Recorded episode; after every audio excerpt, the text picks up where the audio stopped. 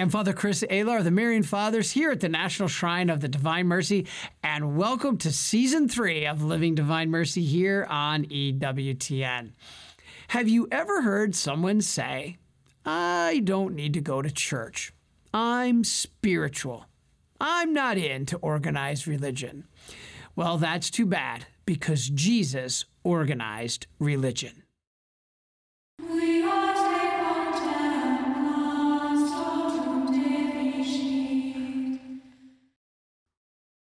Yes, in Scripture, Jesus established the College of Bishops when he selected 12 apostles to do his work. Christ established the church when he gave them the authority to forgive sins and act in his name, as we see in Matthew 18 18, Matthew 16 19, and John 20 23. And in 1 Timothy 3:15, Paul called the church the pillar and foundation of the truth. You know, Jesus also established the chair of the papacy and put Peter upon it in Matthew 16 18. And all of these actions predate the Bible. The men of the church he chose were the first living books. Do you know that the Bible was created to be read at the Mass? Yes, the Mass predates the Bible by 350 years. So it was the church that kept the faith alive the first three centuries, not the Bible, surprisingly. And that is why Colossians 1:18 says Jesus is the head of the body which is the church. So contrary to common belief, the church is not man made, but God made, as Jesus passed his authority to his apostles and then to the priest. That is why sacred apostolic tradition not man made tradition is in the Bible, and why St. Paul said to hold fast to the traditions that he taught, both oral and written. This is the Apostolic College, the magisterium, along with scripture and tradition. We come from the Jews as Catholics, and they had the same three legs of their faith stool that we Catholics have. The Jews had a magisterium, that was the teaching authority of Moses. They had scripture, that was the Torah and the Ten Commandments. And they had oral tradition, which came down with Moses from the mountain. Yes, Christ gave us sacred apostolic tradition to carry on the faith through the Catholic Church after he ascended to the Father. Remember, sola scriptura, which means Bible only, is not in the Bible, but apostolic tradition certainly is. So when you hear I don't follow the teachings of men. You can say, Neither do I. I follow the teachings of God explained by the very men Christ entrusted to teach me. Christ gave his authority to the apostles and then gave them the authority to pass it down. This is called apostolic succession, and it is in the Acts of the Apostles, such as when they chose Matthias to replace Judas. 2 Timothy 2, verse 2 says, What you hear from me, entrust to faithful men who will be able to teach others also. This is how Christ set it up. So, who are we to tell him he is wrong? Without the church, we don't have Western civilization today. Despite its faults and failings because of its human nature, the Catholic Church is the world's oldest continuous running institution, which means it must also have a divine nature. Like Christ, the church is both human and divine. And that enabled it to build Western civilization. The universities, hospitals, charities, and education as we know it today are because of the Catholic Church. Every day, the Catholic Church feeds, clothes, shelters, and educates more people than any other organization in the world. Jesus stated that one of the reasons he came to earth was to establish a church. But does anyone believe he would say, I'm going to start a church, but I'm going to get it wrong for 1500 years until Martin Luther gets it right. Remember, the Catholic Church was the only Christian church for over a thousand years. In fact, today there are tens of thousands of different Christian denominations. So, which one is the true Church of Christ? You can't have more than one. Christ only started one. So, is it the Baptist faith? Well, that was started by John Smyth in 1609. Uh, was it the Mormon religion, for example? Well, that was started by Joseph Smith in 1830. Is it the Episcopalian faith? Well, that was begun by Samuel Seabury in 1789. You get the point. Everyone was started by a man. And who started the Catholic Church? Nobody is ever mentioned but Christ himself. Jesus did. And of all the religions in the world, what makes us different? The sacraments, which are all biblical. They're not just symbols, but they actually do something. They are actual grace to give us eternal life. Remember the definition. A sacrament is an efficacious sign of God's grace instituted by Christ and entrusted to the church by which divine life is instilled in us. We are commanded by Jesus to receive the sacraments. The faithful are born anew by baptism, strengthened by the Holy Spirit in confirmation, and nourished by the Eucharist. John 6 tells us, unless we eat his body and drink his blood, we have no life in us. And the Bible tells us we must be born of water and the Spirit, which again is baptism, or we will not enter into heaven. And Christ tells the apostles, the first priests, they are the ones to forgive sins in his name. This is confession. Perhaps we Catholics are like the laborers who worked only for an hour in the vineyard. This is Matthew 20. And those without the sacraments are like those who labored all day. It seems unfair that both groups got the same wages. And it seems unfair that we are given all of this extra sacramental help easy grace, so to speak. But the Lord of the vineyard said, Is it not lawful for me to do what I wish with my own?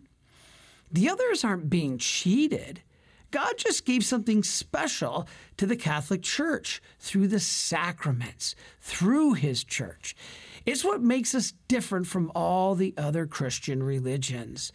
The sacraments work ex opere operato, which means by the very fact that the sacramental action is performed, because it is Christ who acts in the sacraments and communicates the grace.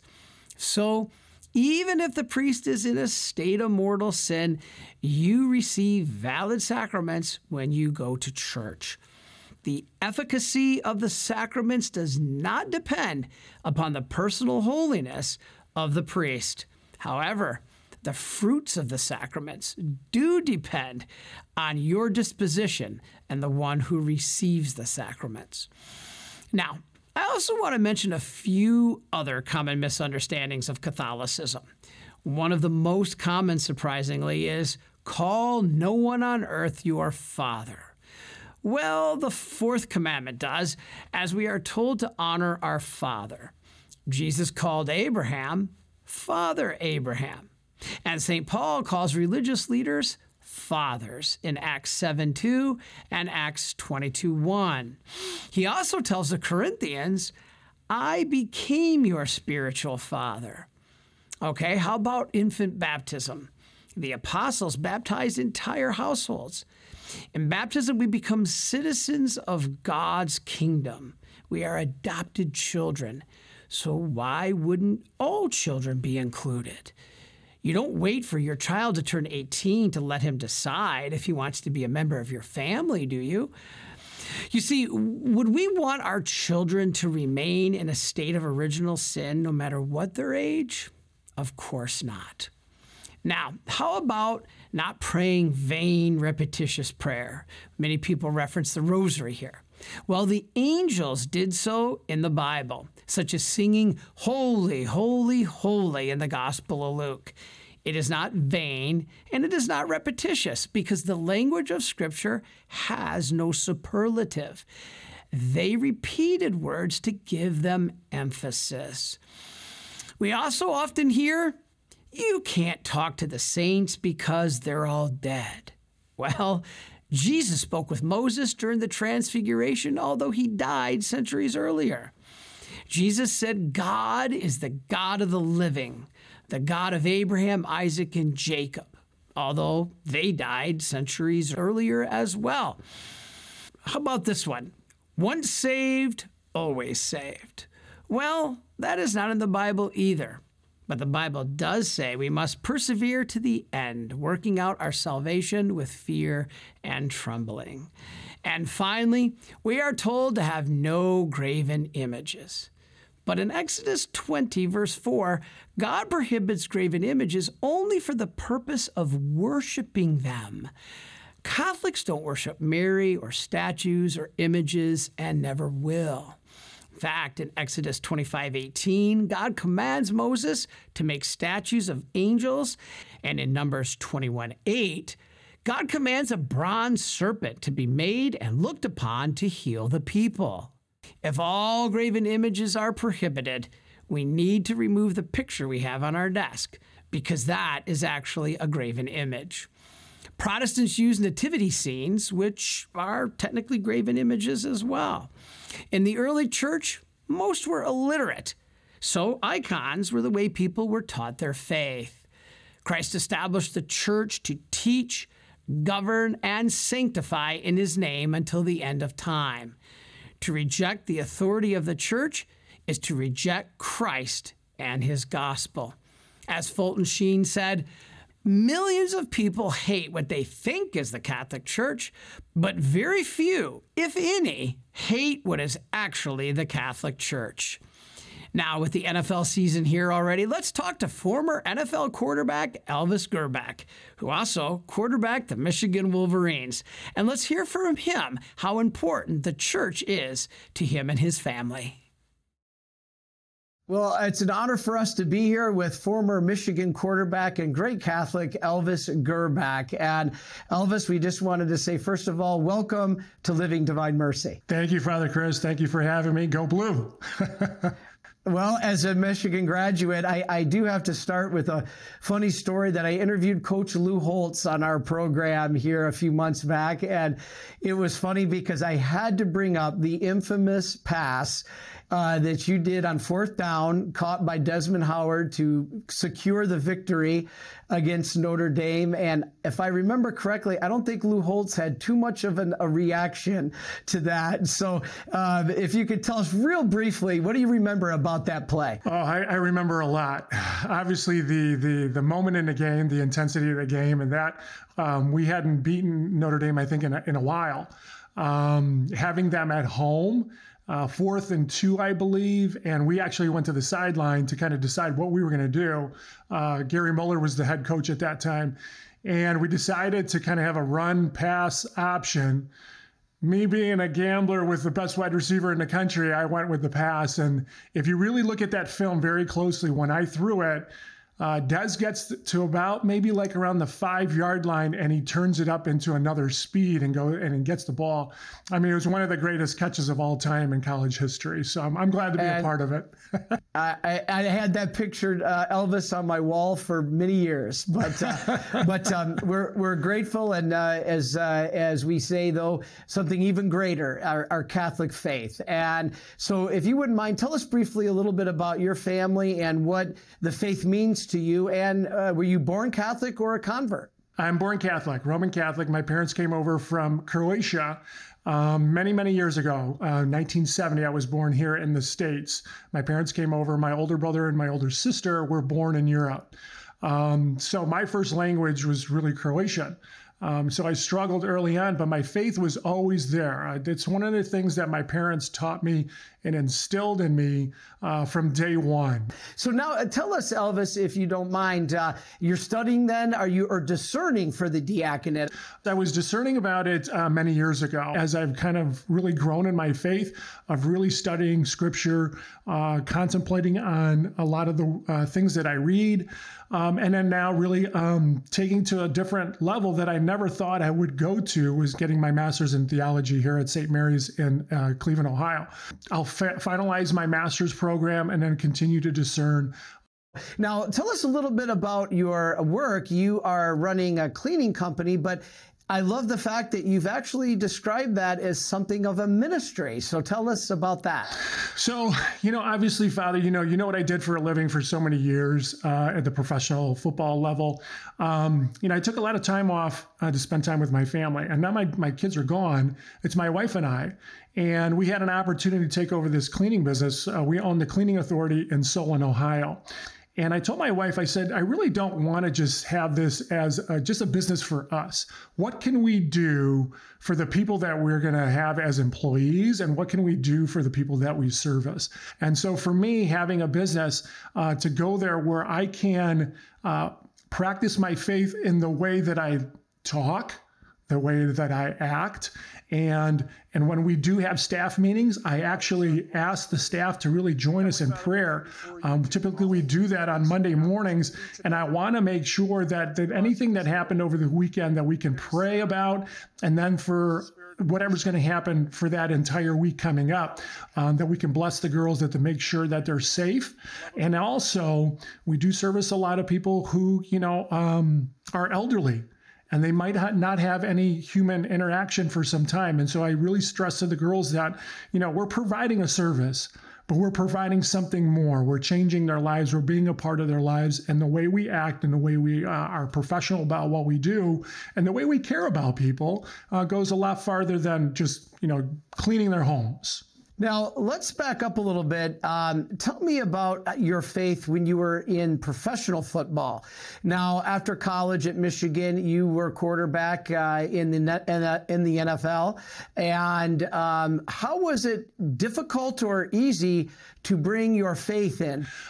I will say this, Father, and kind of like how the culture is going right now. It was it was a point where I could really kind of bring my faith into when I was early on in my career, and then it kind of got really kind of dissipated a little bit. And I say that because I was with the San Francisco 49ers when I started, and Mr. DeBartolo was the owner at that time. Uh, we would always have mass uh, before our games either the night before or that morning That's of the great. games. So I was I was very blessed to be able to continue that, especially when we're you know traveling things like that. Um, then I went to Kansas City. I, I try to continue that, but it wasn't as you know. Uh, easy. That's the way, best way I can say that uh, to continue my faith. And then I only played one more year uh, in Baltimore. Um, and that was very different because at that time there was uh, uh the evangelicals were kind of like I'm going to say we're very prominent within the locker room. And um, it was a good thing, but at the same time, as a Catholic, I, I almost felt kind of like uh, you know, cornered a little bit sometimes. Um, but I continue to, uh, was I perfect? Absolutely not. No one's perfect. And I will just say this um, I had an opportunity after I was done playing to spend time with my kids, like I said, and to re evaluate what is my faith really like? And that's really kind of where my focal point is now. Wow. Well, th- eh, eh, thank you for you know keeping your faith. Uh, you know, and and that leads me to want to ask Elvis if you don't mind sharing with everyone what are some of your favorite devotions. Um, if somebody saw you uh, alone on a bus, would it be the Rosary, Chaplet of Divine Mercy, or uh, Sacred Heart? What what what maybe are some of your favorite devotions? That's easy. The Rosary. I pray it every day uh, when I'm going to work. I, you know, from where I am right now to my to my office is 20 minutes, right at maybe 25 minutes, depending on traffic, and it's all the back roads through, you know, northeastern Ohio. And I have an opportunity. Um, sometimes I'll go to 6:30 mass. Uh, and then my half an hour from there to to work, I pray the rosary or prior to going to mass. And it's interesting because when I wake up, the first person I pray to is Mary to get my feet on the ground and continue to service her son. And I do do the divine chaplet on my way home after work. It's it's really good to get in that car again where you have that little bit of a space and to be able to pray and kind of offer everything up to him uh, at the end of the day. Um, what also is very important to me is the Eucharist, um, receiving it on a daily basis. Receiving Holy Communion is is the, the the perfectness of our faith. It really is. Um, and we talk about divine mercy. It is the love of God, really being able to receive the love of God um, on a daily basis, or if it's just a weekly basis, but it is the nourishment of our faith. Now, tell us a little bit, um, Elvis, if you don't mind, about what you feel um, is happening in the church today. Uh, so many people are, you know, we share a Croatian background, and the Croatians are traditionally the family oriented Catholics. Uh, but what is your take on what's happening today? What can we do as a church? Boy, great question. Because I do give talks on this to, to men's groups around the country. Um, because I do challenge the men. I was at a conference down in Columbus, Ohio, a number of years ago, and Scott Hahn put a um, a percentage up on on a board or something like that, and he had said this: a family of five, which is my family. You know, I have two boys and a, and a daughter. Um, if one of the child is active in their faith, then 10% of the rest of the family would be active in their faith. If the mother is active in their faith, then it jumps up to about 25%, which is kind of typical, right? Okay. But if the father is active in his faith, it ju- jumps up to like 85%. And so I challenge the men every time I talk to them. I said, you are the ones are the glue of the family. When you do get married and you promise that you're going to continue that catholic faith in the in the household it's the father's responsibility to do that. It's his responsibility. And so i kind of stress that on a, on all kind of levels well, keep up the great work, Elvis. God bless you. We are so thankful for your time and uh, being a great example. And go blue. So thank you very much, and God, God bless you. God bless you too, Father. Go blue. Well, thank you, Elvis. It's great to have you with us. And we heard about the role of the church in his life. Now let's hear about the role of God and the church in sports and in the life of one of our Marian priests, Father Tyler.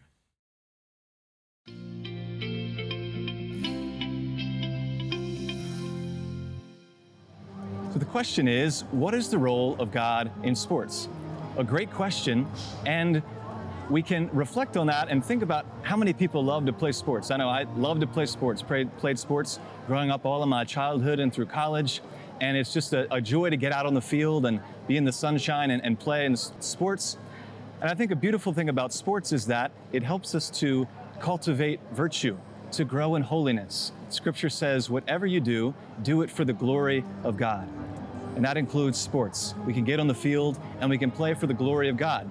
Now, I don't know about you, but I'm about as competitive as it gets. When you get me on the field, I love to win. And winning is a good thing. It's awesome to want to win and to do your best, but it's important when we play sports that, you know, win or lose, that you're still giving glory to God. That's the important thing. You know, the Lord wants us to do our best to to just enjoy um, and I'm thinking of this movie, I think it was Chariots of Fire, but there was a great runner.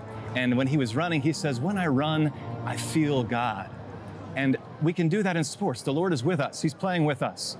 But, you know, whether we win or lose, we always want to have that, that spirit to give glory to God. And, and sometimes it's hard to take the defeat, the hard to take the loss, but that's a great opportunity to grow in virtue and say, you know what, maybe that team played a little better than I did today. You know, I got to give it to them and give glory to God.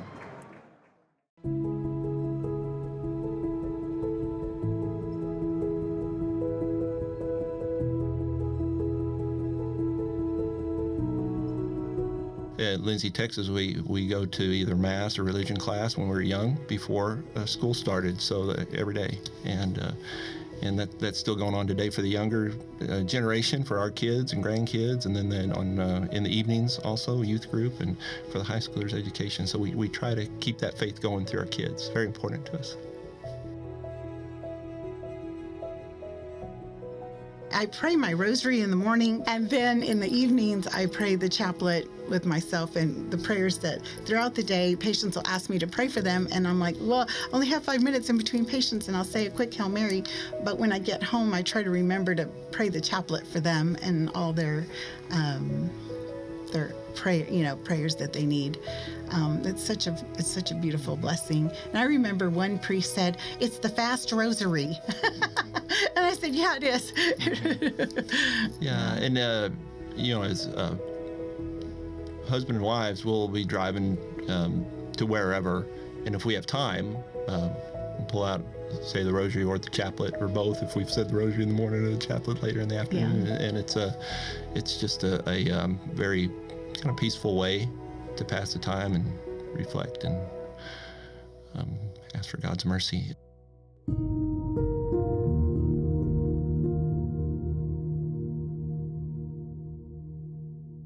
Suddenly, God's presence took hold of me, and at once I saw myself in Rome, in the Holy Father's chapel, and at the same time I was in our chapel and the celebration of the Holy Father and the entire Church was closely connected with our chapel and, in a very special way, with our congregation.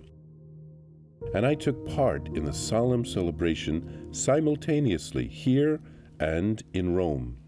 For the celebration was so closely connected with Rome that, even as I write, I cannot distinguish the two, but I am writing it down as I saw it.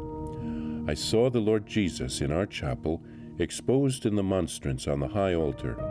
The chapel was adorned as for a feast, and on that day anyone who wanted to come was allowed in. The crowd was so enormous that the eye could not take it all in. Everyone was participating in the celebration with great joy, and many of them obtained what they desired. So, thank you everybody for joining us this week talking about the church. And be with us next week because a long time ago we did an episode on the spiritual works of mercy, but we never did the corporal works of mercy. Join us next week as we talk about those. And until then, may Almighty God bless you, the Father, and of the Son, and of the Holy Spirit. Amen.